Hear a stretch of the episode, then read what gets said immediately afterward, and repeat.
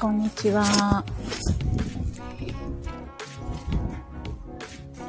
今、もとこさんのライブ、プレイヤースカウンターの、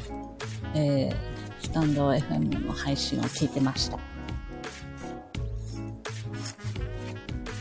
鼻、鼻のところに手当てて、ふーんって言って真似っこしてました。うーん、うーん、すごい面白いと思って聞いてたんですけれど、なんか聞きながら、あ、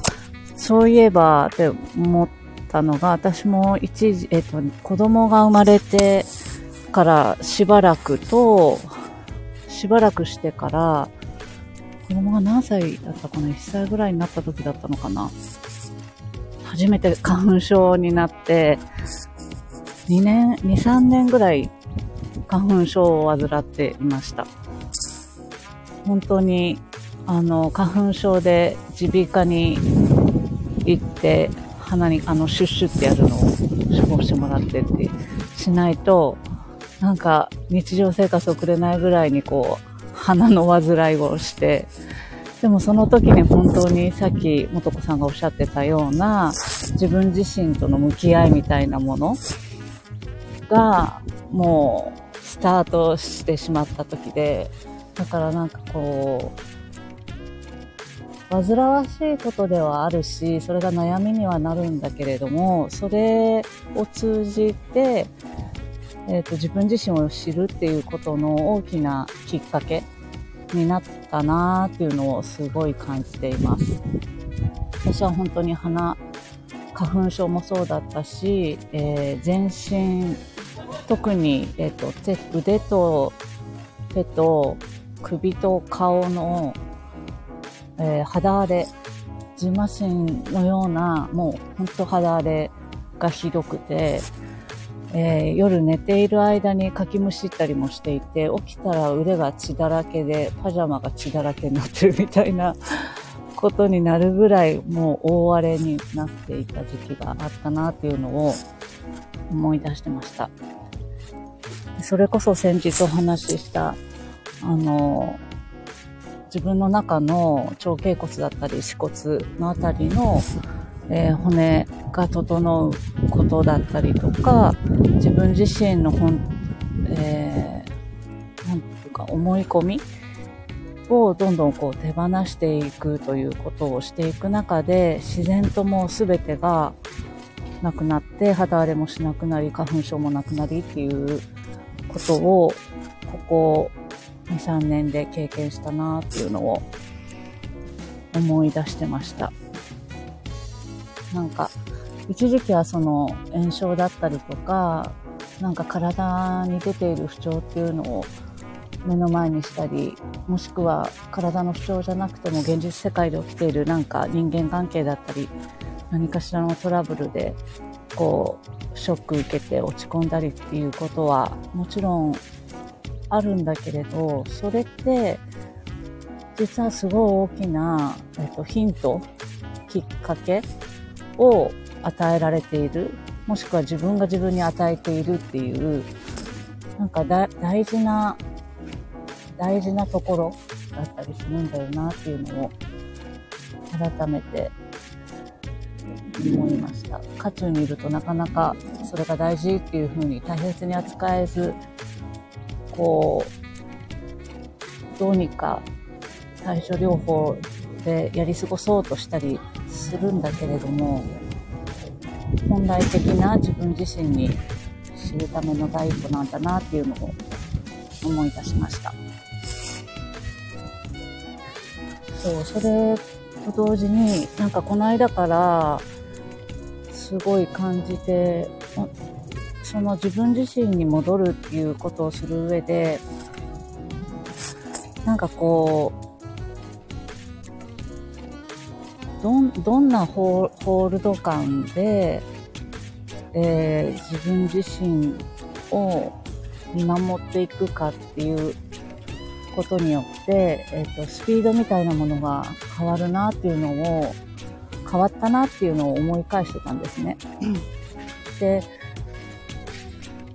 自分自身と向き合うみたいなことを始めた当初は、どちらかというと、自分自身に対して、えーえー、慈悲のようなエネルギー、えー、苦しみや辛さみたいなのがあるのをある上での世界観なんですけれど、その慈悲のエネルギーみたいなもので、ちょっとこう、修行めいてドラマチックに、えー、向き合いを始めた、始めて、始めたっていうことを思い出して、でね、それが次第に、えー、それはそれで良かった。それもそれで良かった。なんだけれども、ある時から、なんか時期じゃなくて慈愛っていうもののホールド感っていうものを体験し、えー、そのホールド感で同じように自分自身の向き合いみたいなものを進めていった先には、えー、その修行感みたいな向き合いにおけるちょっと、えー、よっからしょって言ってこう、なんだろう、ちょっと辛い、辛いことがあってこそ人生の味わいが増すんだっていうのもあってのなんかこう修行味みたいなものがさらさらとなくなってしまって、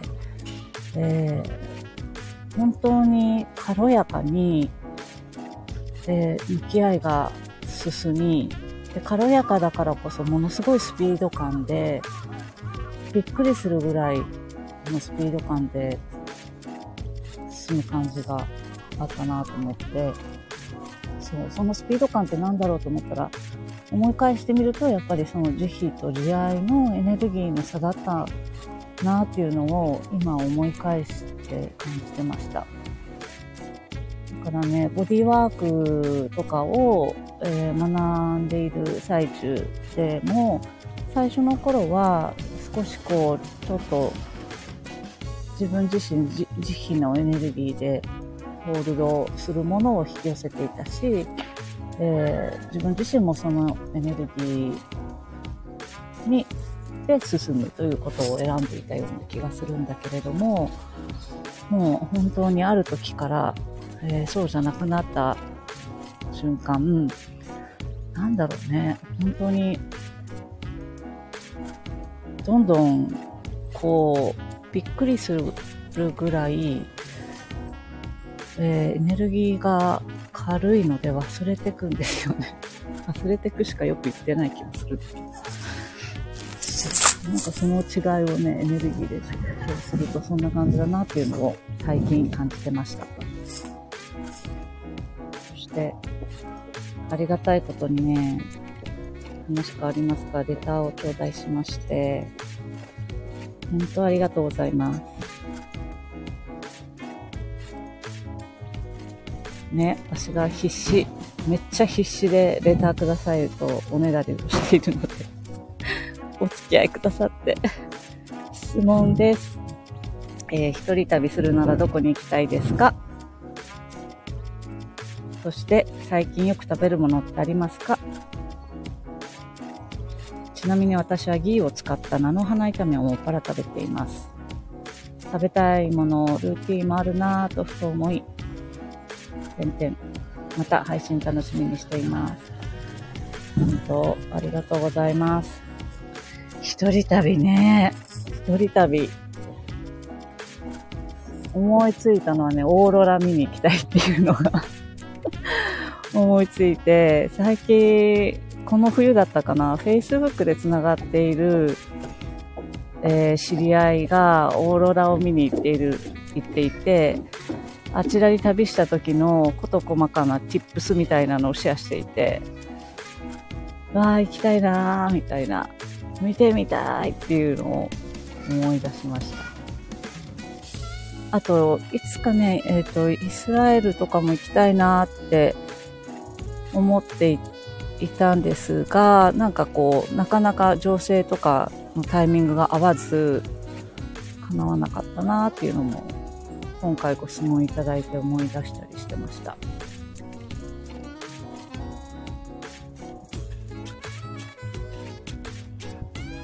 なんかものすごい秘境、秘境っぽいところで行きたいんだけれど、やっぱりね、子連れだと、それでどうしようになるから、一人旅っていうと、ちょっと冒険的なところに行きたいな。なん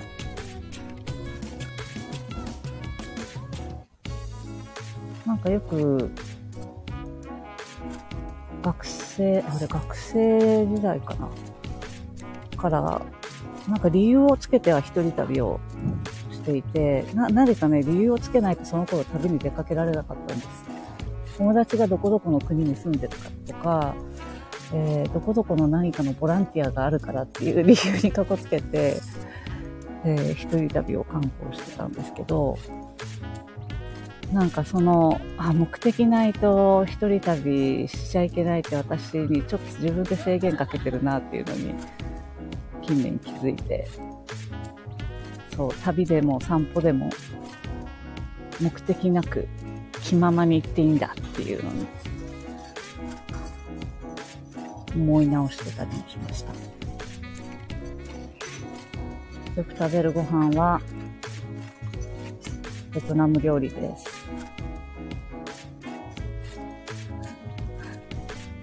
でも、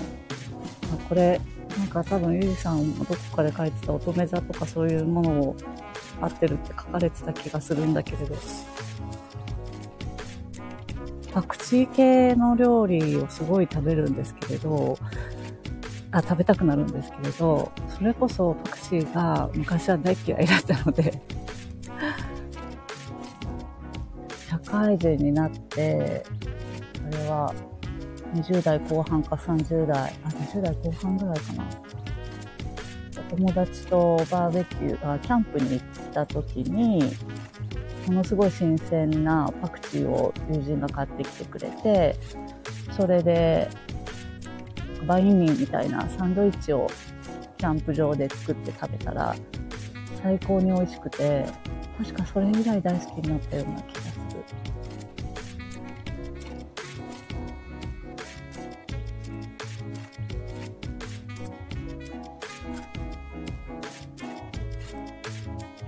食べるものは、こ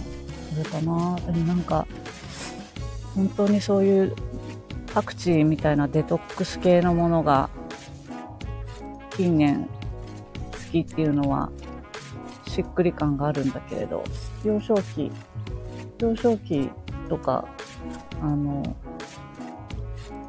すごいコーンスープとか、お好み焼きとか、あとはフォアグラとか、すごいなんか体に悪そうなものばっかり大好きでした。本当あの、肉体の振動数を落とし、落とし、落とそうって決めたんでしょうかね、小学校、中学校。とにかく、悪い、体に悪そうなものばっかりめっちゃ食べてた気がします。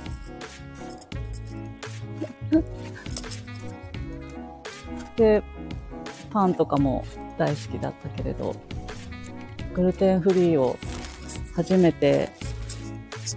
え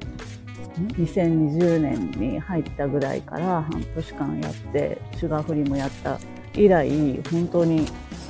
パン屋に行くっていう習慣が全くなくなっちゃって 全然欲しなくなったっていう。そもそも別に、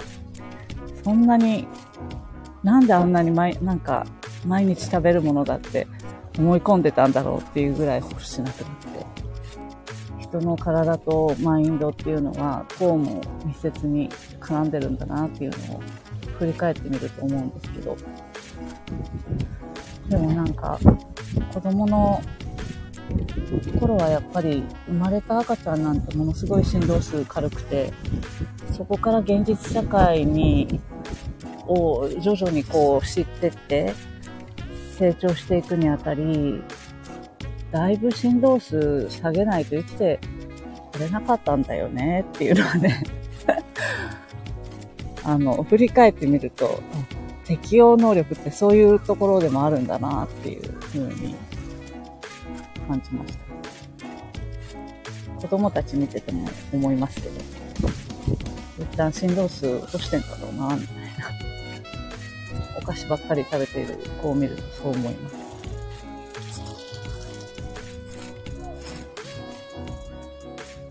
ね。いつか、そう、だからなんか、それで、そういう、それでいいんだろうな、みたいな。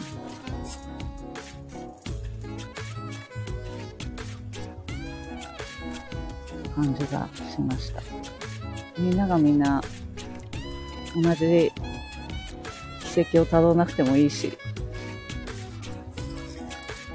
ていう、ね、ありがとうございます。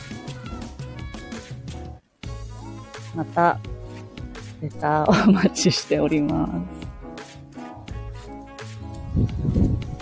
なんか毎日やるって言いながら、バタバタしちゃうとすっかり忘れちゃうってことに気づいたんです。毎日やろうとは心がけつつ、時々ないかもしれませんが、お付き合いください。今日もありがとうございました。